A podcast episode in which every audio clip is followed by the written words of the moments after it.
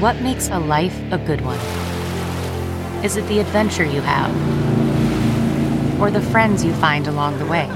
Maybe it's pursuing your passion while striving to protect, defend, and save what you believe in every single day. So, what makes a life a good one? In the Coast Guard, we think it's all of the above and more, but you'll have to find out for yourself. Visit gocoastguard.com to learn more. I'm Dr. Drew Ordon, host of The Doctors, and these are the doctor's orders.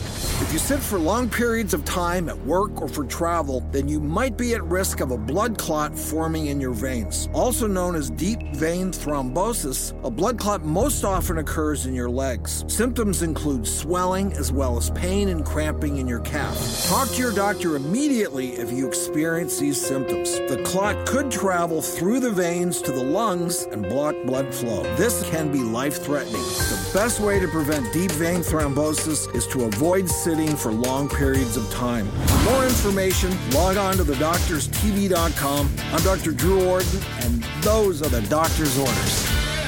Catch every episode of 60 Minutes, America's most watched news magazine show, as a podcast. Hear in depth investigations across politics, news, and entertainment on your schedule. Listen to 60 Minutes ad free on Wondery Plus.